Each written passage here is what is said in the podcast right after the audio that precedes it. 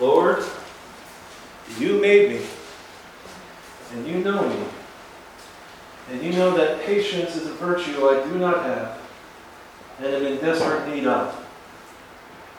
So may the words of my mouth and the meditation of my heart be pleasing in your sight, my Lord, my strength, my Redeemer. Amen. Amen. Please be seated. Oh, patience. I don't have it. I don't come close to having it.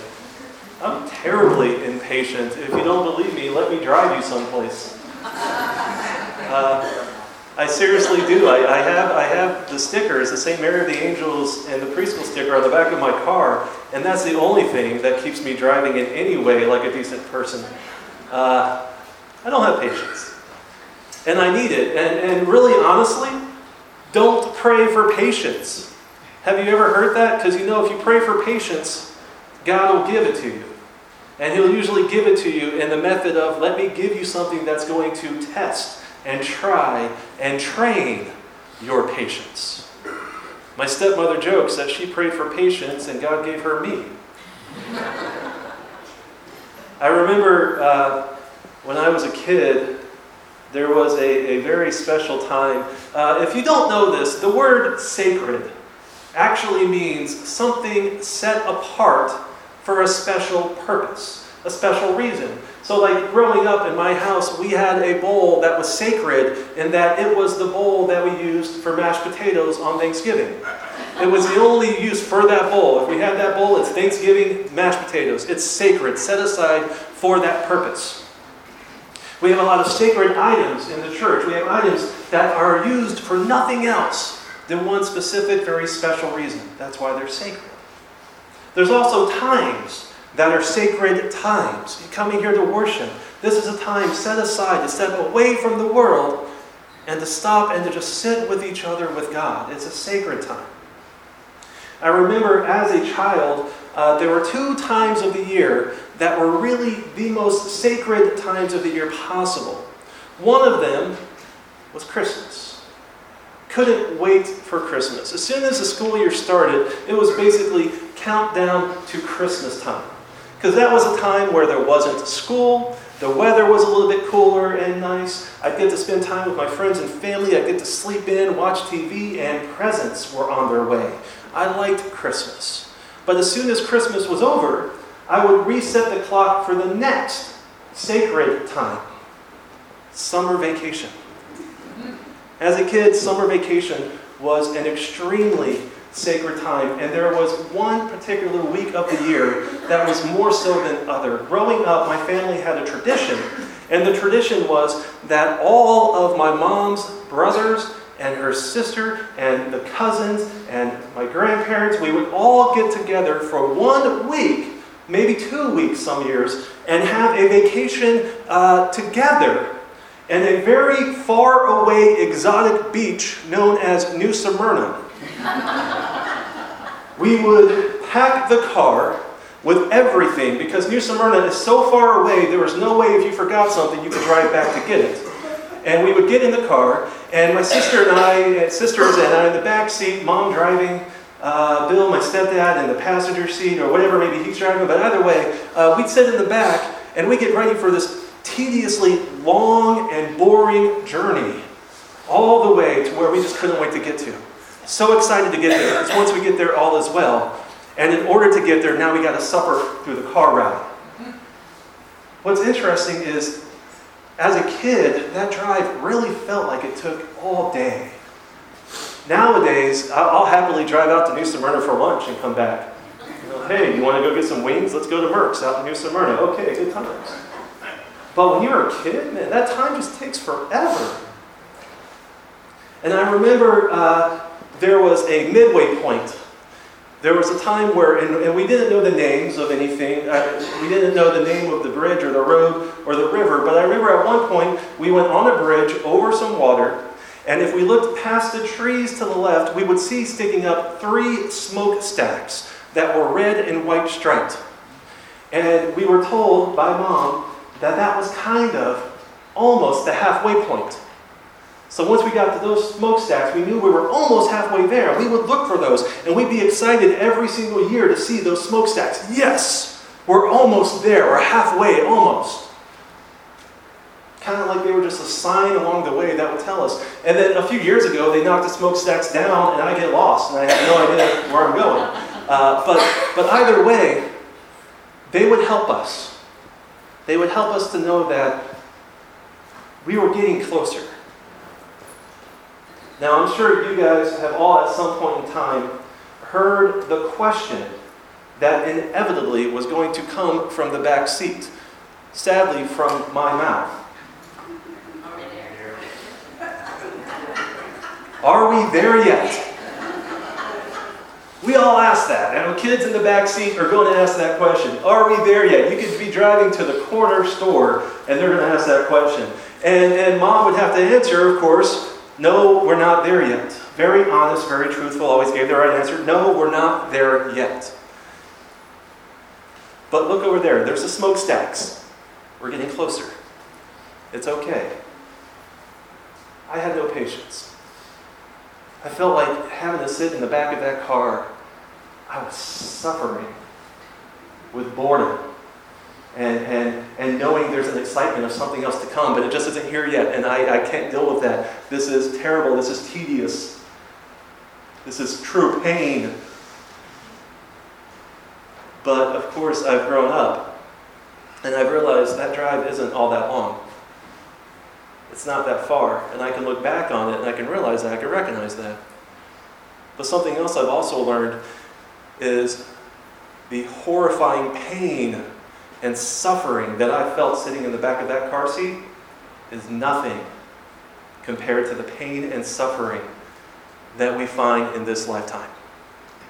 Not even close.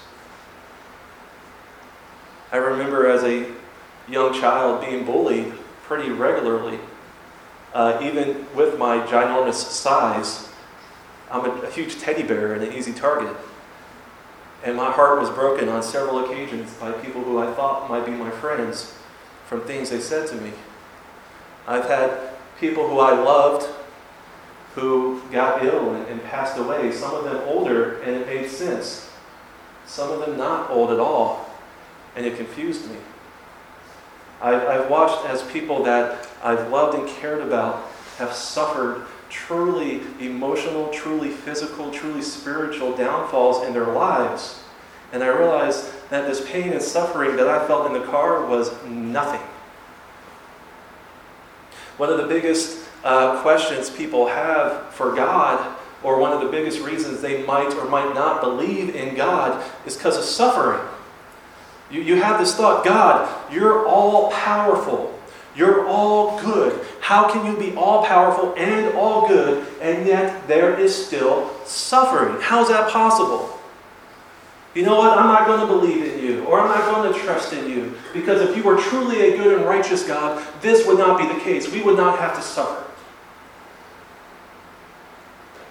I would ask my mom questions, and my mom would give me an honest answer.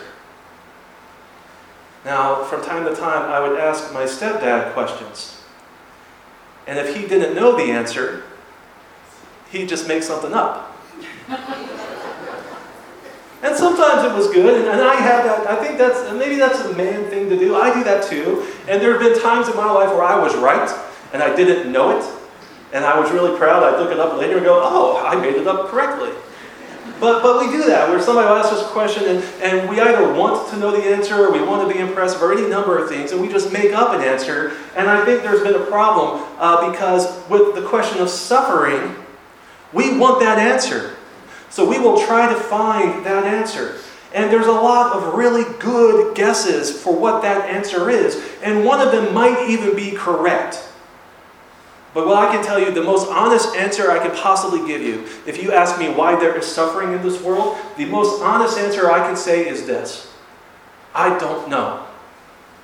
I don't. I have no idea, truthfully, why we have to deal with this pain, why we have to deal with this suffering, and how they can exist while God is all good and all great and all powerful and loves us. But here's what I do know My mom was not just sitting at the beach waiting for me to show up. It's not like she magically just appeared there and I had to suffer through the journey, through the car ride alone. She was in the car with me. In fact, driving the car. The difference is she had to deal with my nagging. She had that little extra bit of something, and she did it as lovingly as she can. Okay, you're frustrated. Okay, you're angry. Okay, you're bored. You're tired. You're any number of things. Look, there's a smokestack. See that sign beyond those trees? They let you know that we're on our way and we're going to get there. And I'm in this car with you. I don't know why we suffer. But what I know is God is not oblivious to it. God is not far away in a heavenly realm watching us suffer and knowing nothing about it. Because God came to this earth as Christ, as Jesus, in the form of humanity. And he learned and experienced everything you can about suffering. He learned what it's like to have a friend betray you. He learned what it's like to have another friend deny you. He learned what it's like to be nailed to a cross after being mocked, spat upon, and beaten. And he learned what it's like, while being nailed to a cross, to look down at his mother's crying eyes. The God that we know has suffered with us, He's in the car with us. And He has experienced suffering as great as any one of us could. What that lets me know is I can't tell you the reason. I can't tell you why we suffer. But we do. And He did with us. Which means there must be a reason. And the answer is this we're not there yet. We're still on the road.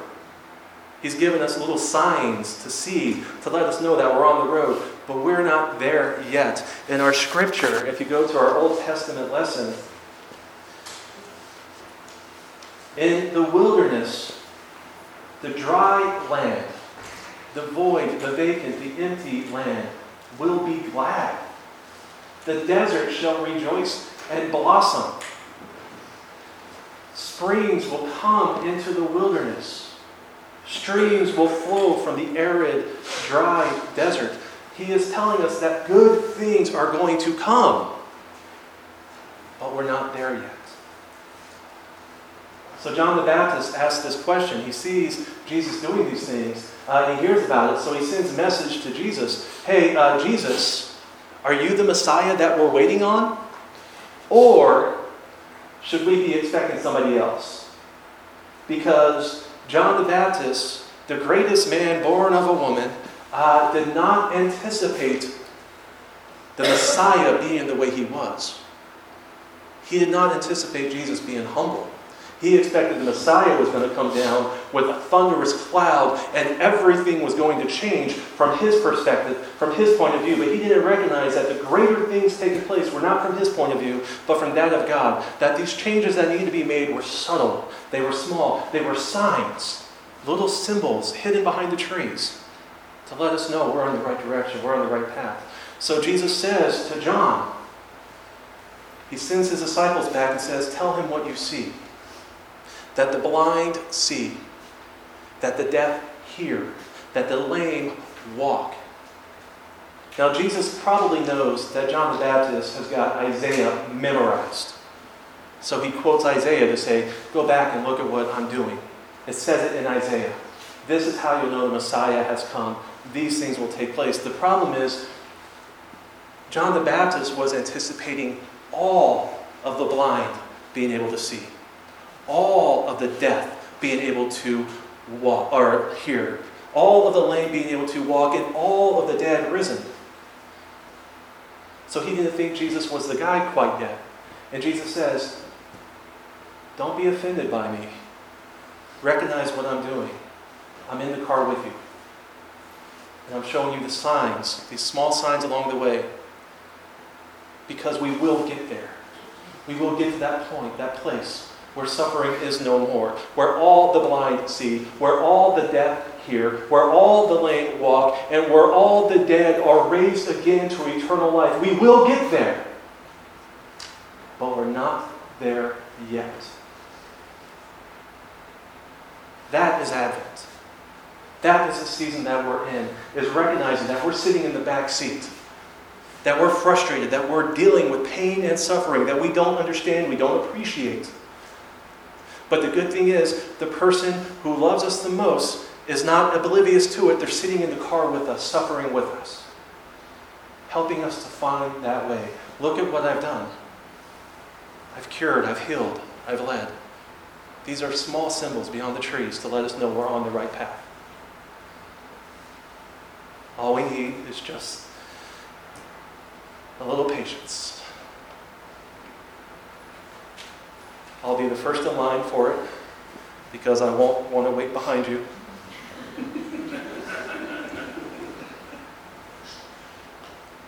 it's a scary prayer.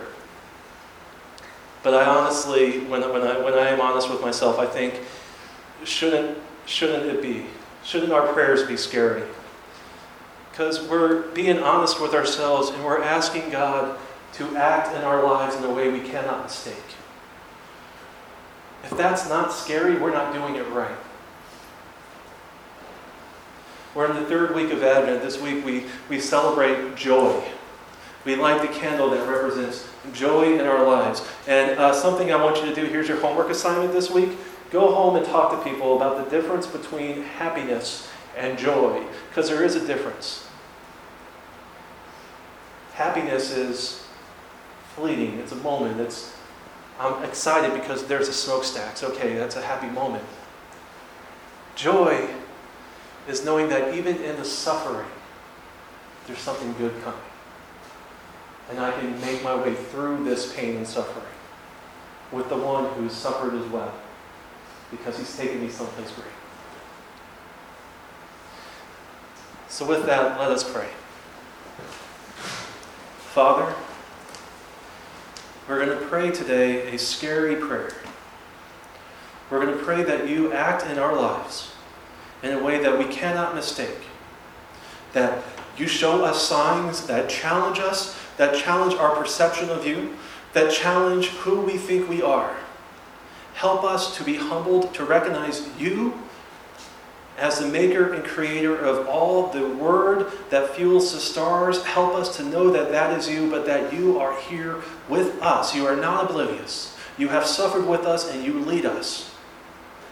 So, Lord, today we pray that you make us patient to be willing to follow you, to trust you,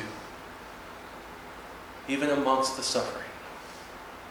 That through you we will find true joy. In your name we pray. Amen.